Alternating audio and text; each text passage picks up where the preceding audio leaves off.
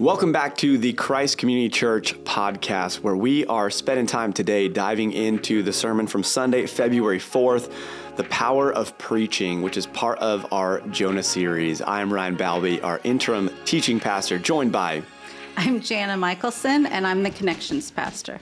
Jana. It is good to see you today. How are you doing?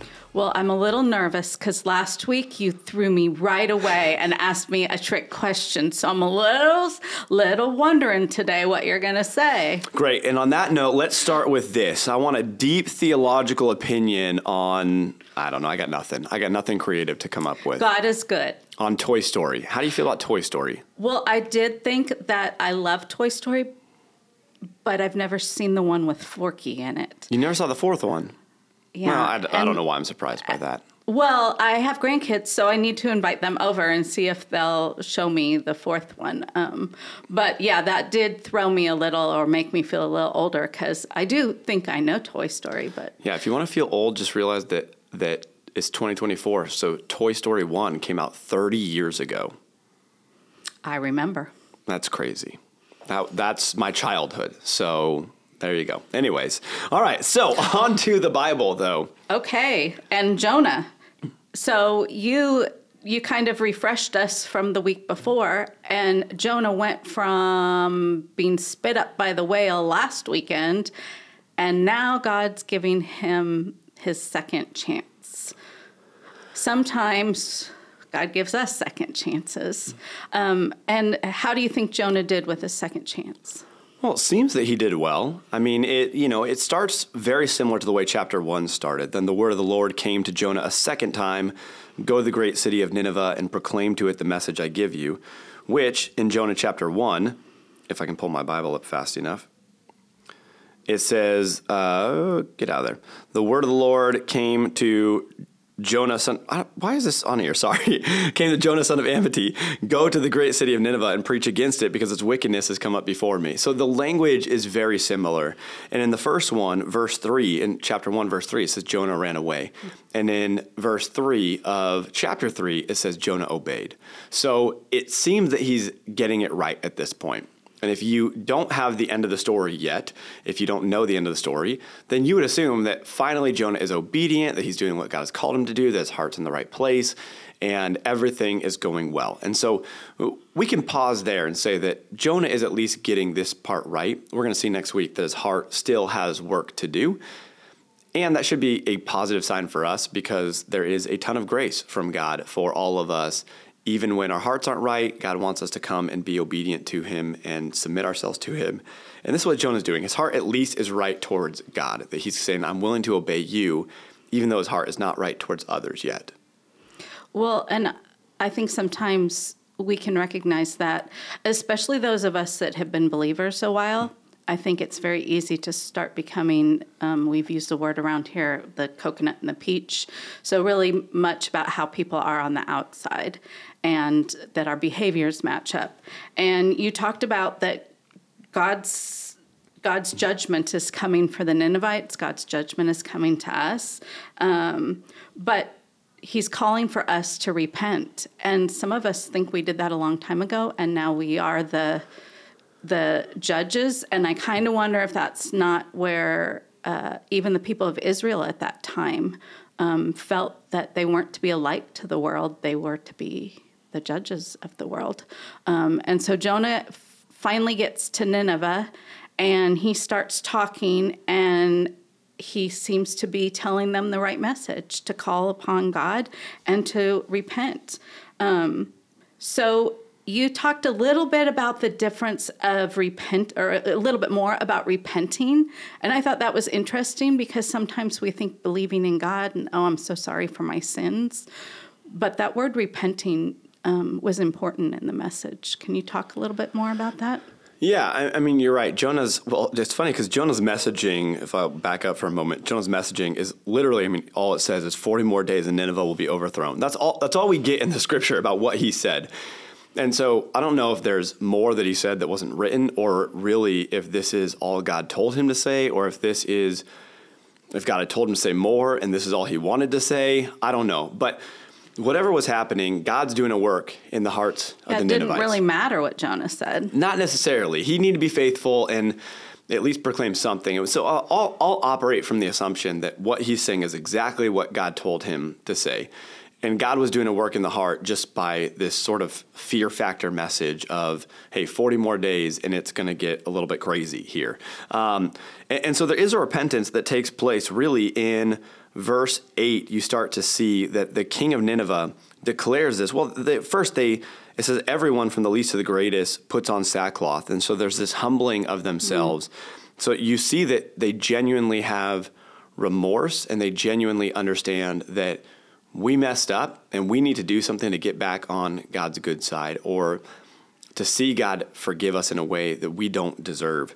And, then the king of Nineveh says, he says, Let everyone call urgently on God, let them give up their evil ways and their violence. And so repentance is more than just a casual saying sorry. Saying sorry is is it's not always easy to do, but it's pretty easy to do because you can do it really unapologetically. And If you've had kids, kids do it really well when you tell them to apologize to their sibling and Yes, sorry. Yes, and it's often sorry that I got caught is really what it is. And and so this is not that moment. This is a clear recognition of we messed up and we need to turn from something. And that's really what repentance is all about is that it's a it's that deep remorse that allows us to turn from our sin and to turn from our own ways, to turn from, you know, to use the language I was using in the message, to turn from the trash of the world that we're pursuing and to start pursuing something else or someone else in our case to pursue God. And so that's repentance. It's it's that genuine sorrow that actually forces you to make changes in your life. Well, and that doesn't just happen once in our life. Um, salvation's a one-time gift, but um, we do continue to sin, and so that need for repentance is ongoing. But I think that's kind of the neat part is that God was doing the work too. So it's God that does the work in people, not that we have to hit them over the head.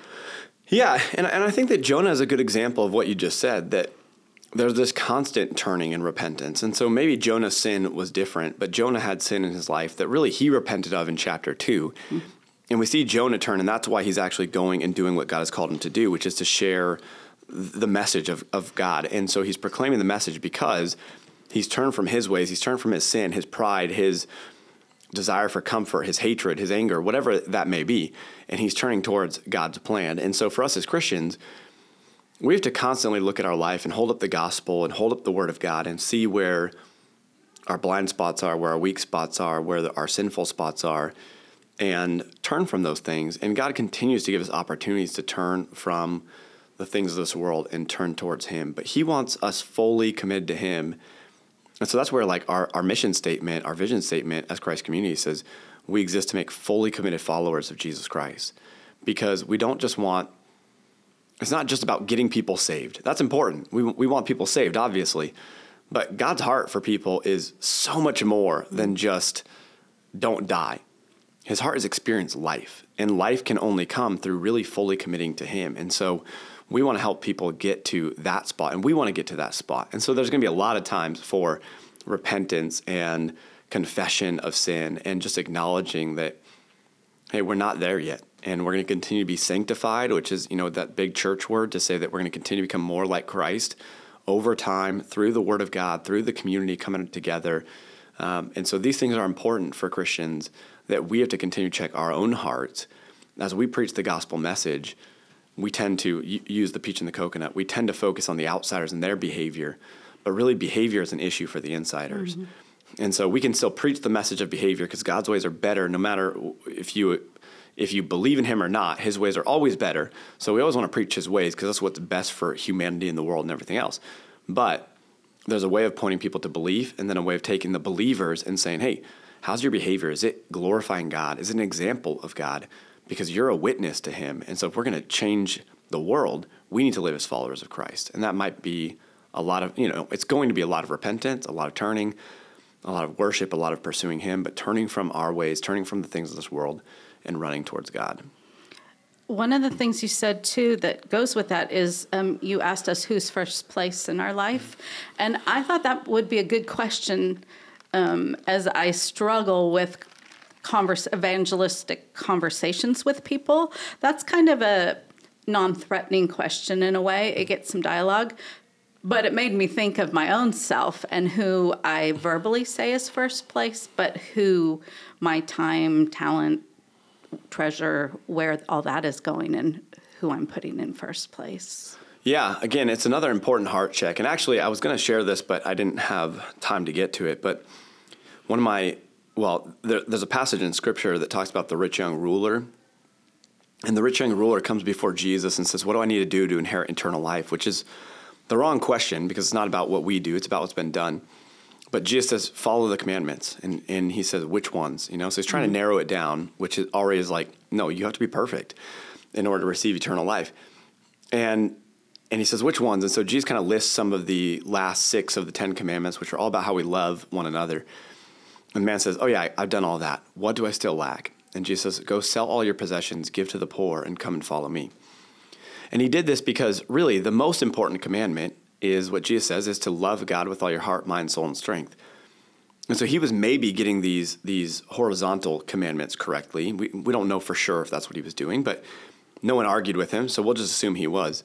But he didn't have the vertical commandments right. And so he didn't have that that commitment to God. God was not first place in his life. He maybe thought he was, but when it came down to my money, my comfort, my possessions versus following Jesus, he chose his money. And I think it's an important heart check for us. If we're going to preach the gospel again, is our heart in the right place? And, and, and some of us we don't we don't share the gospel because our hearts aren't in the right place. I, there are times where I maybe back down from having a conversation because I'm more worried about my own personal feelings and how people are going to look at me versus thinking, hey, God wants me to share my faith with this person and I should be unashamed of the gospel message and I should proclaim it, but I'm thinking about how they're going to respond. I'm thinking about, am I going to look stupid? I'm thinking about, mm. you know, all these different things. And so if we're not putting God first, the evangelism piece is going to be a lot harder because, first of all, people are going to recognize that and they're going to notice the hypocrisy in our life. But second, we may just not even want to because we won't do what God's called us to do because He's not first in our life. So we can justify all these other things that get in the way. And so it is important for us to keep checking our own hearts. And I think we're being honest, there are probably moments where we get this right. And hopefully, as committed followers, we get this right more often than not. But there are certainly moments where we get this wrong too. Yeah. And and it doesn't even have to be bad things. Right? I, I can have my, my wife can be an idol at times, and I can try and make her my God. I can make my kids my God. Um, you, you know, I mean, and then there's things like sports. All right, that can become a God. That can become an idol. Money, pride. You know, all these different things. So we just have to check our own hearts and make yeah. sure that we're pursuing God. Because if we're going to proclaim the gospel message, we need to believe it and be living it and and then that will strengthen us and empower us to go and share it. Which in our workbook this week, you wrote something great about um, Saint Francis. Is it uh, how do you say his name? Assisi. Yes, and then he um, says, "Preach the gospel at all times, but use words if necessary." Oh, great! The thing is, okay, that's funny that I put that quote in there because it I, it's not even guaranteed that that's really from him. It's a great quote, but I've heard that it was not sure that's from him. Oh, so it's I, a great quote. I don't know what I was thinking when I put that in there, but there you go. Well, I thought it was a great quote because it does go back because I can use my words thinking all the time and what I'm saying. But when I'm living, if my neighbors are hearing me yell or you know all kinds of things um, if i'm not if i'm not living gospel life, it's harder to share gospel life. Yeah. Um, and I loved it though because it, you you went on in this talk about the power of preaching about how we have to use words like we're to be living the gospel, but it says you used the Romans verse if we confess with our mm-hmm. mouth that Jesus is Lord and believe in our heart that God raised him from the dead, we'll be saved. And that confession is a verbal confession. So. Um, we have to use our words to invite people in. And one of the things that I know I heard a lot on Sunday was people really were hit with the idea of uh, you broke it down a little to them a little simpler in that think of one person. Mm-hmm. Who is your one person? Can you expand on that a little more? Yeah, absolutely. And I mean just to to your other point about the quote there, it it is important to live it out because if I go and say, hey, I'm a Christian and I've not been acting like a Christian, my words are going to mean nothing.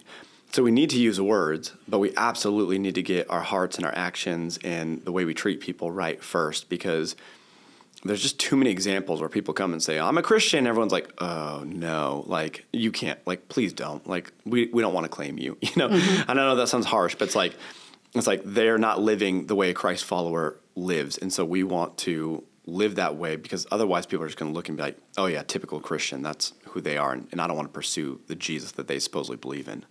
And for me, I know like being around people and being in a group of people. So if people have made it, good job to those of you that are doing week five in your groups.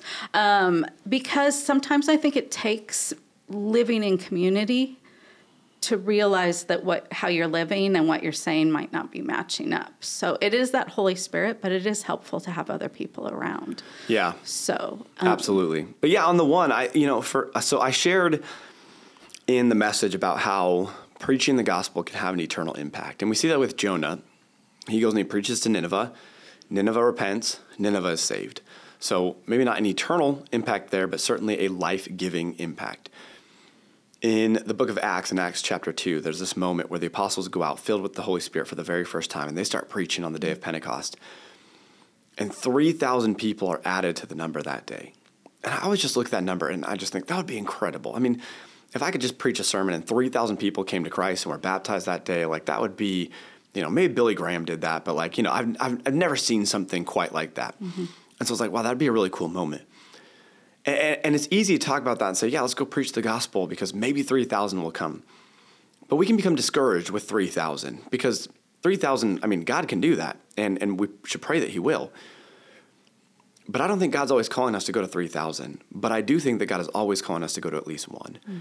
And so for me, it was just let's simplify it. All of us probably have someone in our area of influence a family member, a friend, a neighbor, a coworker, I mean, someone we see at the grocery store. I mean, there's someone you can find who doesn't know Christ.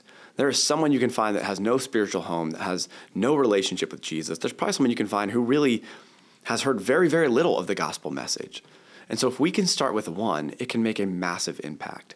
And so I just started doing the numbers and just kind of doing the multiplication effect of, you know, we typically have about 550 people on average for our weekly attendance. And so if just the 550 people who normally come into the building, that's not even who come online because that increases a little bit more, but we'll just easier to start with those who are in the building. If each and every one of us starts with one, then you know by 2025 we would have 1,100 people, and so it's an evangelism and a discipleship. Can we share the gospel, equip them so that they could share at least the basics of faith with someone else? So next year we take 1,100 and we go out and we do the same thing. So that goes 2,200 and all that. So by 2031, we would basically have so Carmichael's population is 75,000 people. That's not just the spiritual nones. That's that's the entire population of Carmichael. And so by 2031, we'd be right about the number of the population of all of Carmichael, which may seem far away, but that's seven years from now. I mean, if you're saying in seven years, if we just take one person a year and we can have all of Carmichael covered, that's a massive impact. It would be miraculous. And then by 2036, just five years later, we would have about 2.2 million people covered, which is way more than the 1.6 million people in Sacramento County. And so it's like 12 years from now, we could have the entire population of Sacramento County and then some covered. I mean, not everyone's going to say yes, I understand that. But with that kind of missional mindset, if we all say just one, evangelize to one person, share the gospel with one person, help disciple them so that next year we both go out, the impact is so significant. And we don't have to look at those staggering numbers that can happen in 12 years. We just start with one this year and commit to one each and every year. And I think for most people, it's like, I can do two or three at least, you know, probably. But like, just start with one because you, even if that's it, and that's the only person, you just made an impact on one life, on one eternity. And you think of Luke 15, of Jesus saying, hey, the the, the shepherd's going to go after the one. Let's go after the one. I, I mean, what a difference it can make.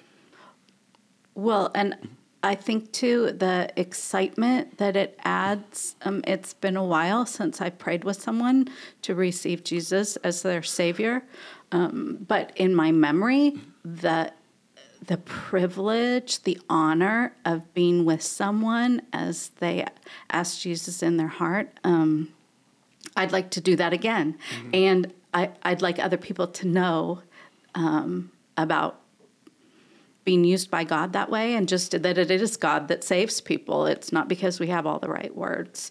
Um, Jonah didn't have a whole lot of words there. Um, and so you one of the questions that people can discuss is from 2 timothy 3.16 and it says how can this um, help to simplify our approach to sharing the gospel? Whose words are we really trying to share? And it made me think okay well it's i can start with inviting somebody to church because to me it feels like ryan knows the right words to share up there. So that's a start but I shouldn't stop with just an invitation to church. I should be sharing more. Would you do? Do you have uh, Second Timothy three sixteen? Yeah. So Second Timothy three sixteen is all Scripture is God breathed and is useful for teaching, rebuking, correcting, and training in righteousness. And I'll read verse seventeen as well. So that the servant of God may be thoroughly equipped for every good work. And so this acknowledges that Scripture can transform our hearts as believers but it's also the reality that Scripture is God breathed and is useful for teaching, rebuking, correcting, training in righteousness. Sometimes we complicate, like you said, we overcomplicate things. We think, oh, we have to have all these words and, and who knows what I'm going to say. Jonah's message was really, really simple. And again, probably not what we want to go and proclaim. That's, that's the you know hellfire, brimstone kind of message. And I guess it has its place, but it tends to push more people away than draw people in. But if we just point people to the Word of God, and sometimes it's just as simple as saying, hey, the Bible says that God so loved the world that he gave his one and only Son, that if you believe in him, you shall not perish but have eternal life. That's just in Scripture. You don't, you don't have to come up with those words. Like God has already given you those words. Well, uh, here's a simple thing. It made me think of, of okay, on Sunday is the Super Bowl. Yes, the odds are we will see hopefully a good game although I, I really could care less, sorry. But we'll see football. The odds are we'll see Taylor Swift. And the odds are we will see John 3:16 because it seems like every Super Bowl Super Bowl somebody has it written on their face or they have the big sign. Those words have an impact. We could ask somebody, you know, I think most of the time we see that we roll our eyes, but um, John 3:16 is what you just quoted about how much God loves us, and it is a good conversation starter. Yeah, and there's so many places in scripture that we could turn to and just share the love of Jesus. I mean, think of like Ephesians 1 and 2. I mean, Ephesians talking about being chosen, being desired by God, being children of God. I mean, that's, you know, a powerful statement. Like there's just there's places all around that you can just look for some verses that that provide hope that talk about God's love that talk about his truth talk about his invitation. I mean Luke 15 that says hey Jesus is coming after you like not in a like scary way like like run away. Not like you have 40 days but, until... yeah yeah but his love is pursuing yeah. you. Like he he is he is trying to draw you into relationship. And again this is this is where I like the connection of the Toy Story 4 where Woody is telling this this little spork that stop jumping in the trash can because there's a person who loves you and like experience her embrace and her love and you know you get to be played with and you get to like have the joy of being with this this person who created you and who loves you versus just getting thrown away.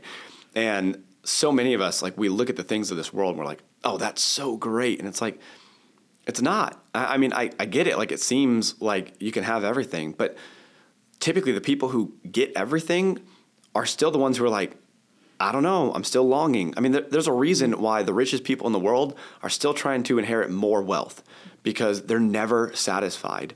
And, and so the things of this world just aren't going to satisfy.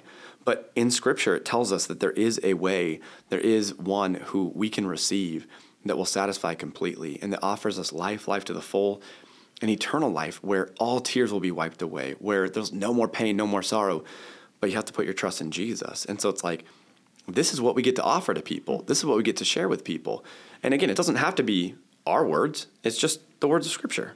Yeah, yeah. Well, Jonah's been a good reminder for um, how to look at my heart and how to think about what's number one. Because if he is number one, the odds are I'd want to share that. Um, is there anything else that you can think of that you want to share with people before we finish chapter three? No, I think just the reminder again that there is, as it says in the title, there is power in preaching. And preaching, as we talked about on Sunday, is not preaching a sermon from the pulpit up on stage on Sunday. That, that's going to stress a lot of people out. But preaching means that, yes, we do need to take time to use words. And so live your life in such a way that your life demonstrates the gospel.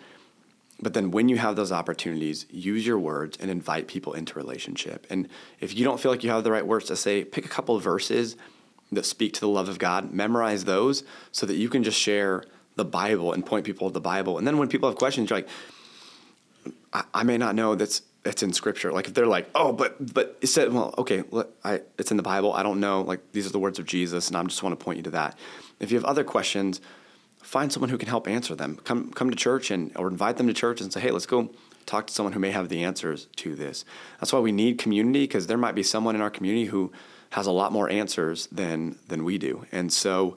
Um, I think just understanding and recognizing again, start with one. Who is that one person in your life that really that you want to see reach for Jesus this year?